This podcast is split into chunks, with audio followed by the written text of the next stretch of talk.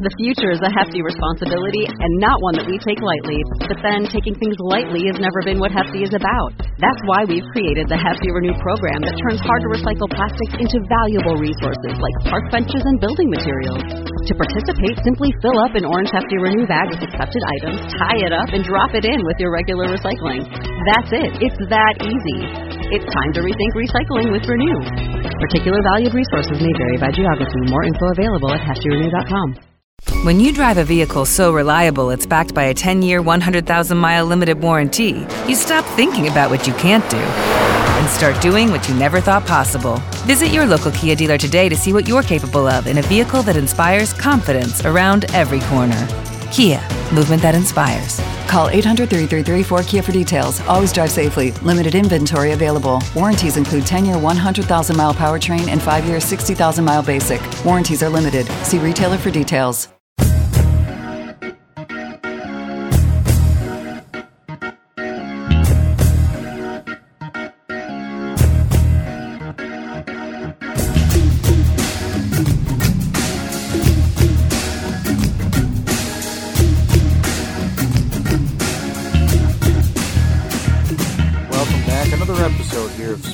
With Kyle. Uh, thanks for all the rave reviews from the last episode I released two weeks ago there on the uh, Steve and Kyle, the official Lisbon, the Living in Style podcast network. Uh, coming in with such rave reviews as you say the word delve too much. And, oh, another great review here. Uh, just listened. Somebody should be with you. So thanks to everybody for tuning in uh, to the first effort there at Sports Tate. And like I said, like I said, it will change. It will get better. Uh, things will improve as we go along, including where I'm sitting. I've moved from uh, the basement with just locked doors all around me to the living room in a recliner chair. Hopefully, uh, a little more comfortable. Hopefully, able to uh, deliver the hot takes that Sports Tate so deserves. Coming up later in this episode, we are going to do what I talked about last time, which is I'm going to hashtag rate my take, and I want to get that out of the way right now, saying that we will be doing that here later uh, in the episode. Please send those in at Steve and Kyle on Twitter, Facebook, Instagram, whatever's easiest for you. Hashtag rate my take. Uh, with whatever take you may have. It doesn't have to be sports related. I know this is a sports themed podcast, but if you have a take on everyday life, uh, like I've talked about, I had takes on Chex Mix, uh, camping, eating outside, whatever your take is that you think might be controversial, send that along to us at Steve and Kyle, and I'll get to that and I'll put it to the list for uh, an upcoming episode here of Sports Tate. Uh, the the take volcano, if you will, has been uh, not not dormant lately, but it is that time of year now where sports are they're kind of in their downturn. You know, the NBA free agency has has wound down, and we'll get to a little bit of that coming up in a few minutes. It's really just baseball. Now that the Women's World Cup is over, we're in baseball season, the dog days of summer. The NFL training camps opening this weekend, which you have that initial excitement, and then everybody starts watching the initial preseason football games and realizing, oh yeah, preseason football, uh, this kind of sucks, and I don't really want to watch this anymore. Only the diehards, I think, really truly stick around uh, throughout the entire preseason, and it's that enthusiasm for football that it's it's absolutely unrivaled. Uh, you don't get that way about opening day of basketball season.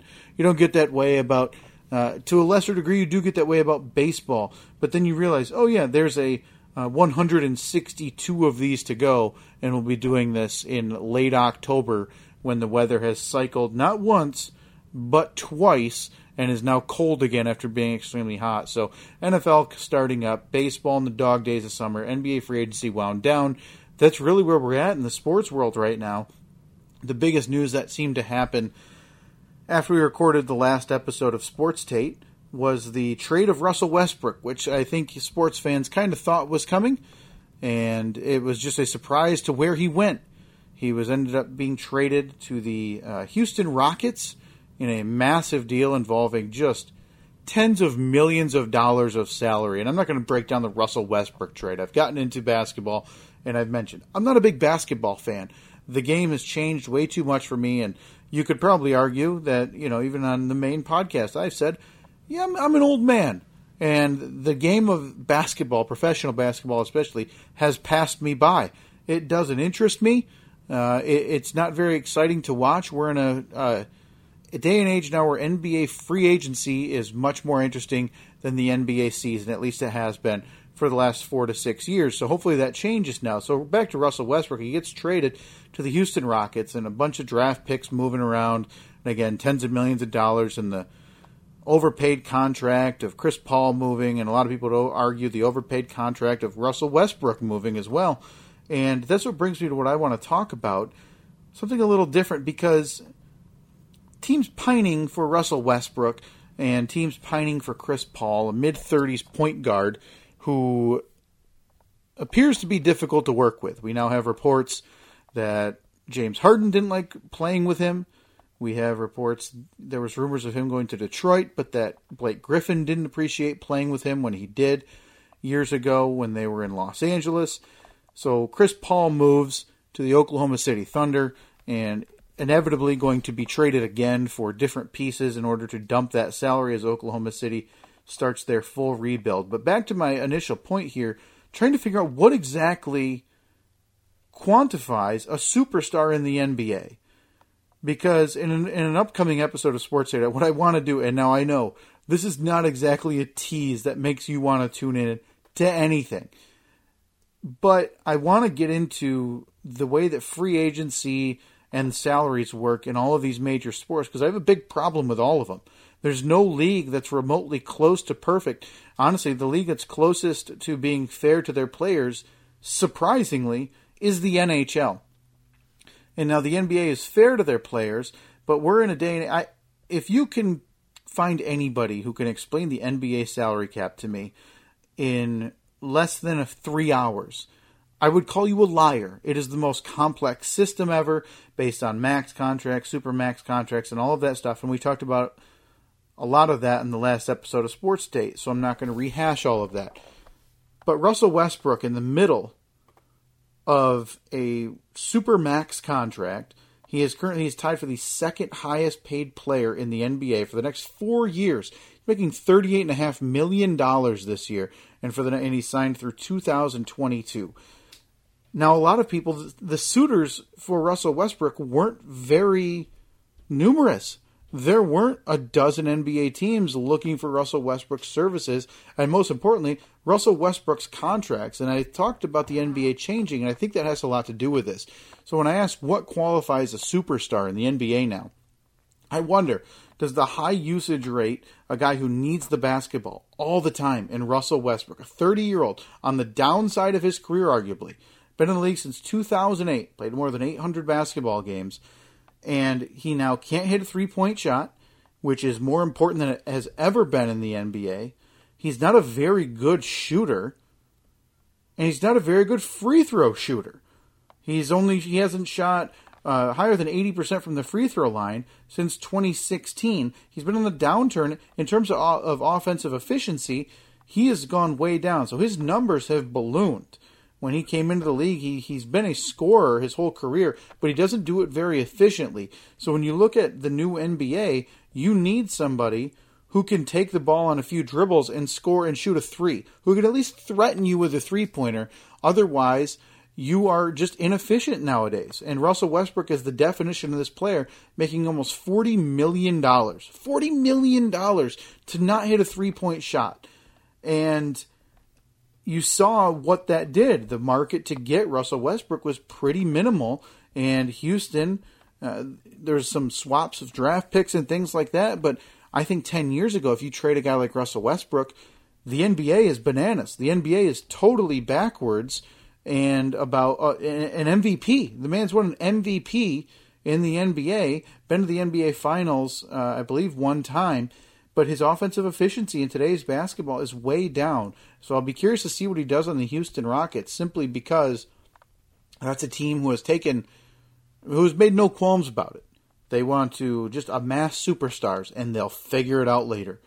says, hey, Mike D'Antoni, here's one more superstar.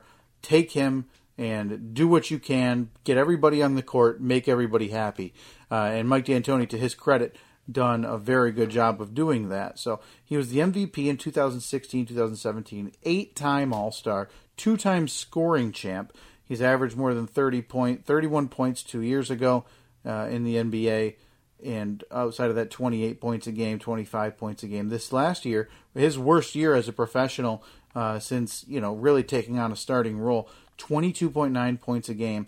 Uh, again, very un modern NBA like. And this is coming from a guy who's not an NBA fan, like I've talked about. I don't see where he fits.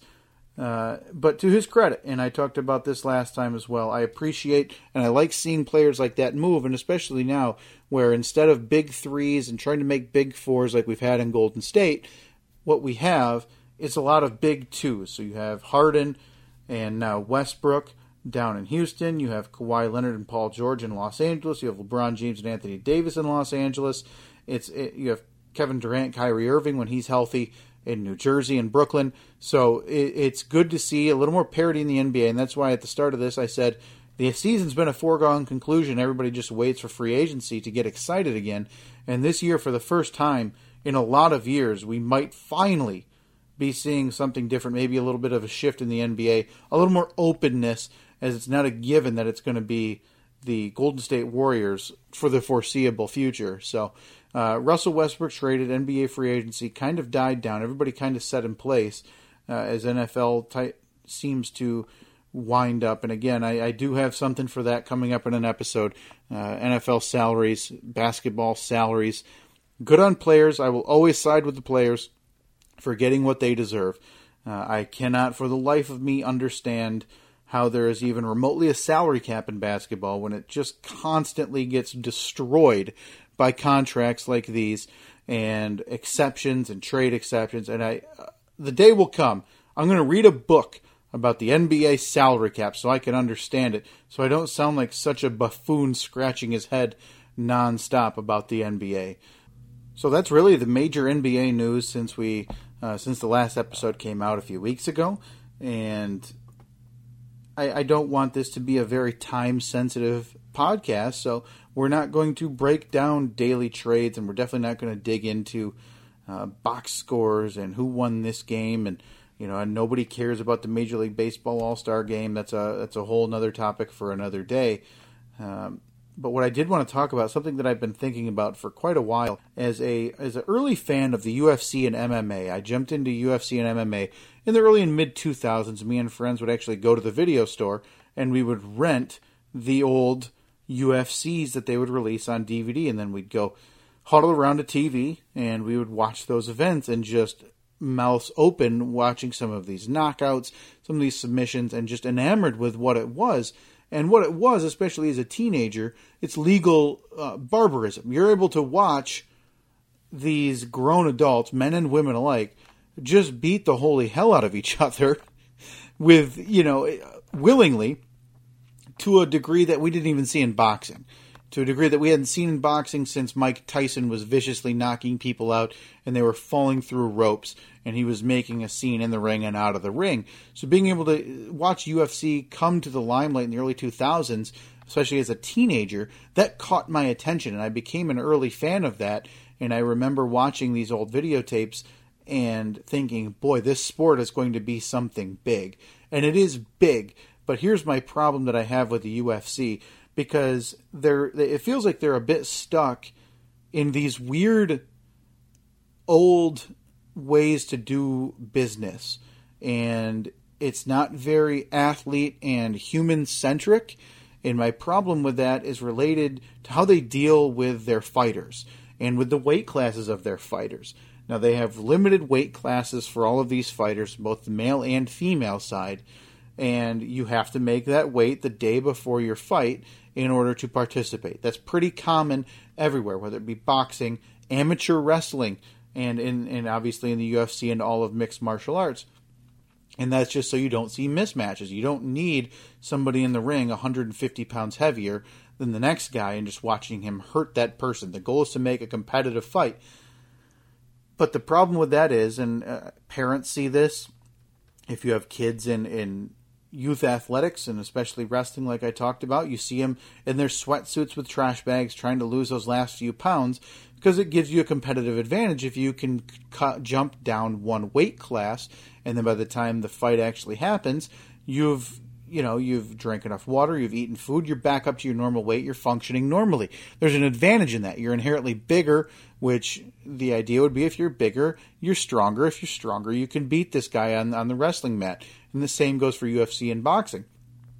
But the way the UFC has done it is they have refused to adapt their weight classes. They have refused to add weight classes. They've refused to uh, integrate catch weights more often in term, you know, being able to meet in the middle and not putting these fighters' health at risk. We've seen videos time and time again, and the reason I got fired up about this recently is fighter Aspen Ladd. She's a bantamweight female in the UFC. And again, if you're not a UFC fan, that name doesn't mean anything to you, and it doesn't have to for what I'm talking about here. Just know she's a bantamweight female in the in the UFC, and they do live weigh-ins for an audience wherever the fight is taking place or wherever the pay-per-view is taking place. And this video is disturbing. I will put it in the link here to in the show description. If you want to watch it, just click on the show description and you can see what I'm talking about here. Is fighter Aspen Ladd, who on her way up, she was really, really on her way up the bantamweight rankings in the UFC, on her way to a championship fight, legitimately. And she, I don't know what she normally walks around as. Uh, bantamweight fights at 135 pounds. So that that that's not a lot. When you're training and you're trying to put on muscle and you're trying to put on mass, if you're a normal person who walks around at 150 pounds, you're trying to lose weight while gain muscle, and it, it's a weird dynamic and it's not good for your body. And the UFC has not done a good job of taking care of this. The UFC has essentially legalized cockfighting. We're throwing people in there who don't who shouldn't be in there. Health wise, they should not be approved to be in there. So Aspen Ladd shows up to her weigh in a few weeks ago on a Friday, and she is visibly not well. She's shaking. She can barely move to the scale. Her arms are just you can see that her whole body is shivering. She her her face is contorted because she's in pain. She's in pain because she had to cut so much weight just to make the 135 pound weight limit 24 hours before this fight to the point where even the person doing the weigh-in calls for a commissioner of the venue of where this is at and of mixed martial arts to come check on her, which is just astonishing. It's astonishing that she would be allowed to to uh, get that far in the process. There should be there's normally health checkups if you have to cut a lot of weight. There's health checkups. There's uh, times where commissioners and where doctors need to look at you to make sure you're not hurting yourself. And somehow this slips through the cracks in the UFC in the name of, well, we need to sell tickets and hey, we need to sell pay per views. So Aspen Ladd, who again, uh, very much on the upshot of her career, she is not an aging fighter. Uh, she she is, by all intents and purposes, going to be in the UFC discussion for quite some time. She um, she's only 24. She's a 24 year old woman fighting in the bantamweight division, and they call this commissioner over, and within minutes, minutes, she's approved to fight. She's approved to fight, and that drives me absolutely nuts because you know you know there's no way she was given a proper medical check in that short of time to say that she's okay. A bottle of water doesn't make that okay. When a human being can't walk, can't hold themselves up on a scale because they're so physically diminished, that shouldn't be allowed, not in just MMA, that shouldn't be allowed in any sport. And it isn't. MMA is in its infancy. If you look at it, even the NFL and professional football has been around for all of its faults, has been around for much, much longer. The NBA been around much, much longer. These things where athletes try to get themselves in shape and they have to be physically and mentally well. They've been around much, much longer than the UFC. In its infancy, it has refused to adapt to this and it continues to put its fighters at risk. And for me, as somebody who was tuning in as a teenager, it's shocking it's shocking because it's been 15 to 20 years since I started watching this, and it hasn't gotten any better. Rules might have changed, rules might have been added, you know, certain moves and, and fighting tactics may have been banned from the octagon. But to see this as a 32 year old man is disgusting. I'm a t- as a teenager, I probably don't care, but I see this video and I wonder how could I watch this? You know, and and it, that goes for even watching football It's hard to be a fan of this knowing there's people putting their bodies on the line and there's nobody there to protect them. In this case, the UFC needed to be there to protect Aspen Ladd from herself and from her camp, who said, This is what you need to do to make weight. And they didn't, and they let her down. They let their fighter down, a 24 year old woman. They let her down with a lot of career in front of her. She goes out there at the UFC event that they had had, uh, Fight Night, UFC Fight Night in California, and she gets knocked out in 16 seconds. Now, I eh, again, those things happen. Fights happen, uh, knockouts happen. Who knows if the you know the massive weight cut has, has anything to do with it? But it's safe to say that if her weight cut goes as smoothly as she wanted, if her weight cut doesn't have her grimacing in pain 36 hours before she's going to fist fight and combat another person in a cage, it's safe to say Aspen Ladd has a better shot at protecting herself the following night that she did. So now a 24 year old woman is knocked out cold via punches uh, after, again, and I, I really do think this, after she's put out there after this physically absolutely draining event of just trying to make weight for this fight. And again, she's hurt. These type of knockouts, when you get knocked out like that, those shorten your career. You can you can see boxers when you get physically knocked out, that shortens your career. It changes your mindset. And in this case, the UFC uh, let Aspen Ladd down. Her own team let Aspen Ladd down. Uh, the UFC uh, it needs some type of oversight. It's absolutely it's it's legalized. It, it's more legalized cockfighting uh, than it should be. And as it grows in popularity and is more prevalent in different states and everywhere, um, it needs it needs oversight. It needs proper medical attention. So these things don't have to happen anymore. Absolutely disgusting. There, what happened a few weeks ago to Aspen Ladd. One of the last things I want to get to today, I talked about at the start of the episode. I did want to do hashtag rate my take. Again, send those in at Steve and Kyle, Facebook, Twitter, Instagram, whatever's easiest for you. Uh, send those in as well as text messages or voicemails. I'd love to play a voice message.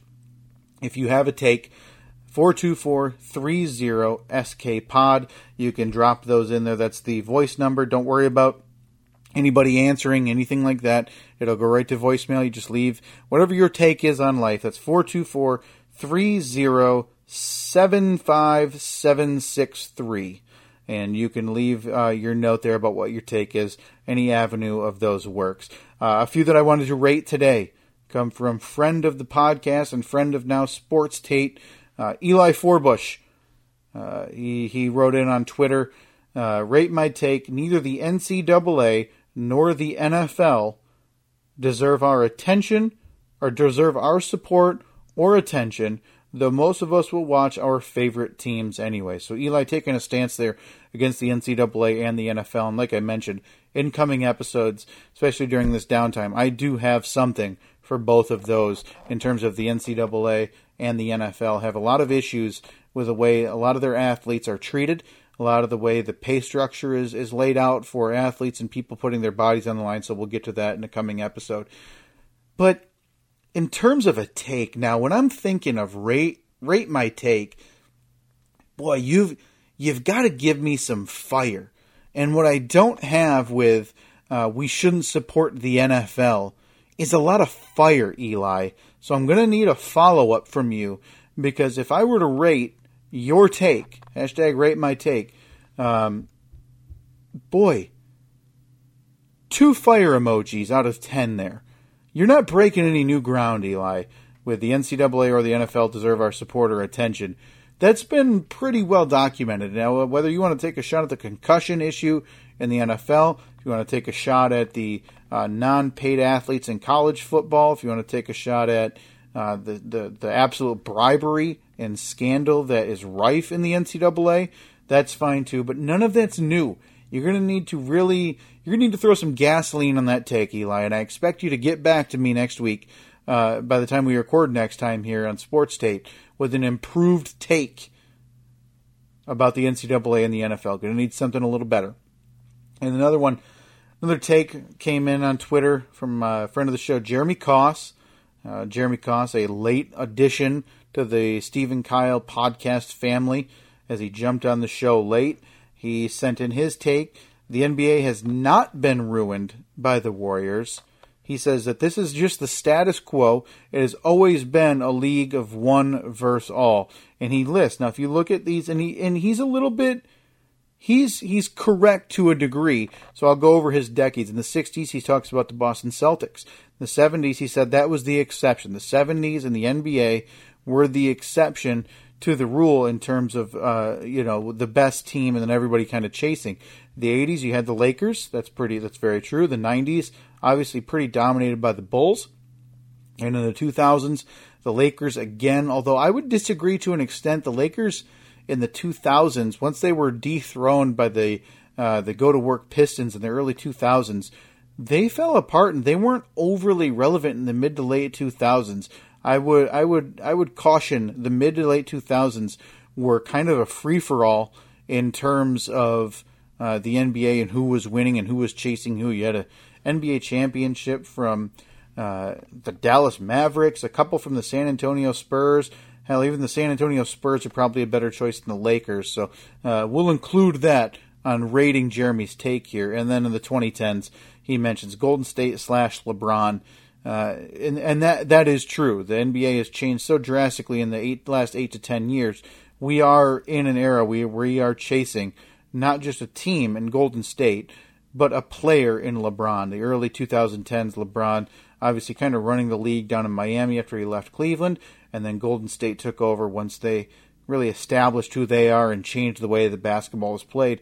So, in terms, that, that's an interesting take because I think there are more exceptions to the rule than Jeremy's giving credit for. We talked about, and even these one verse all decades, like he talks about Boston and the Lakers and the Bulls, they all have those one or two offs where they get dethroned. You have the Pistons in the 90s, you have uh, the Mavericks in the 2000s. You have these in every decade, but it is still a chase. So Jeremy is correct in that. In terms of his take of the NBA not being ruined by the Warriors, I'm going to give it a 7 out of 10, just based on that it is a very good point. We are always looking for, and the Warriors, I don't know if you could classify them as the big bad, but you always want that one big, big evil that you're chasing. It always has to be someone on the mountaintop that you're looking to dethrone. I don't think anybody thought it would be the Dallas Mavericks. I don't think anybody thought it would be, you know, the Boston Celtics or any of those teams who were kind of one offs winning here and there. We didn't really have that until the Golden State Warriors it had been a while. Like you know, Jeremy mentions there since the Showtime Lakers in the early 2000s, where he thought they would steamroll the NBA for a long, long time. Uh, that's a 7 out of 10, Jeremy. I appreciate it, but I don't think you gave enough credit to the exceptions to the rule there. So I'd ask you to revisit your own take if you would like to. Uh, you don't have to throw a can of gasoline on that one, like Eli has to throw a can of gas on his, but I would appreciate it if maybe you took a match and some newspaper and maybe just try to stoke that fire, that that that take just a little bit more uh, next time you want to submit one of those. So those are the two we'll go over this week. Again, keep those coming in 424-30 SK pod. You can text in there anytime. Take related at Steve and Kyle on Twitter, at Steve and Kyle on Facebook and Instagram as well. Be sure to utilize those. Uh, the last thing I want to get to, uh, non sports related, but something I like to do. I don't really have an avenue to just going to talk about what I'm watching and what I'm enjoying recently in pop culture and media. Uh, so it's time for what I am obsessing over right now or what I'm obsessed with. And this past week, boy, I've been trying to get as many people on the bandwagon as I possibly could. Big Little Lies wraps up its second season. That wouldn't seem like a show that would have the type of appeal that it really does if you're not watching it. Absolutely dynamic characters you know, they had the season one based on the book Big Little Lies, a massive success, won a bunch of Emmys, uh, Emmy awards for a lot of the cast members and the director Jean-Marc Vallée. And they decided after a little hiatus to tackle a season two and del and, and kind of get away from the book and its source material to what I think is absolutely stunning. Multiple times a week, I'm I'm gasping out loud because of a revelation, something that happened uh, a show that again I, you wouldn't assume would have a broad appeal, but if you stick in, if you stick with it and actually give Big Little Lies on HBO an effort and and listen and follow along with it, it is truly incredible television to be able to watch, all the way from Reese Witherspoon and Nicole Kidman down to uh, a resurgent Shailene Woodley, who hasn't been seen in a lot of big films in a couple of years. Zoe Kravitz is really good. Adam Scott is an absolute scene stealer whenever he's in there. Just really, really an impressive cast, probably the most impressive television cast, top to bottom, ever put together. And of course, HBO gets it, and HBO does it the right way. Uh, like I talk about Reese Witherspoon, Nicole Kidman, Nicole Kidman winning a bunch of Emmy Awards and other acting awards last year for her performance as the wife, the battered wife in an abusive relationship uh, with a couple of children, and obviously culminating in a season one finale where a big lie is revealed. Uh, absolutely incredible writing, direction. It's beautifully shot in California, and if you're if, if you're looking for something a little different, essentially the all female cast of Big Little Lies should be on your watch list on HBO. Find a way to watch this thing. It's surreal television. So they take season one, they they go move away from the source material of the book, like we talked about, and they they add Meryl Streep. So they take what I what I just called the greatest television cast in television history, and they add the most awarded actress in our lifetime in Meryl Streep and who is, oh my gosh, absolute skin crawlingly perfect in her role in season two. And I'm not going to give a lot of spoilers, even though it is a few years old, but playing one of the character's mothers and is the, it makes your cheeks burn. It gives you the back of your neck a tingle during some of these scenes because it's what you absolutely hate to see. It's the, it's the perfect representation of passive aggressive and this aloofness or, or, or a, a woman knowing what she's doing being played off as just generally aloof and it is a stunning feat to watch especially her scenes with Nicole Kidman that are absolutely biting in its dialogue. It's it's it's a treat to be able to watch. Season 2 just wrapped up. Very, very likely to not get a season three simply because it's impossible to get all of these insane award winning actresses and very expensive actresses together for an extended time. Again, I mentioned Shailene Woodley and Reese Witherspoon, Meryl Streep now, Nicole Kidman, Zoe Kravitz, and I, I can't believe I've been remiss to mention Laura Dern, who is not comedic relief, but my gosh, is a person that you would never associate with, but will give make give you a laugh out loud moment. Typically every every week, her character work absolutely dynamic there in Big Little Lies. Season two just wrapped up, and if you haven't watched on HBO, be sure you are, and be sure to binge that as quickly as possible because it is well worth every hour you spend on that two season adventure. Uh, that's all we have for this week. I appreciate everybody tuning in. Uh, this one is a little more sports centric, sporty sports centric, if you will. Uh, so I appreciate everybody giving it a chance. Again, send in your takes. Uh, rate hashtag rate my take. Twitter, Instagram, Facebook, Steve and Kyle. 42430 SK Pod. We will be back in a couple of weeks with another episode. Again, thanks for tuning in.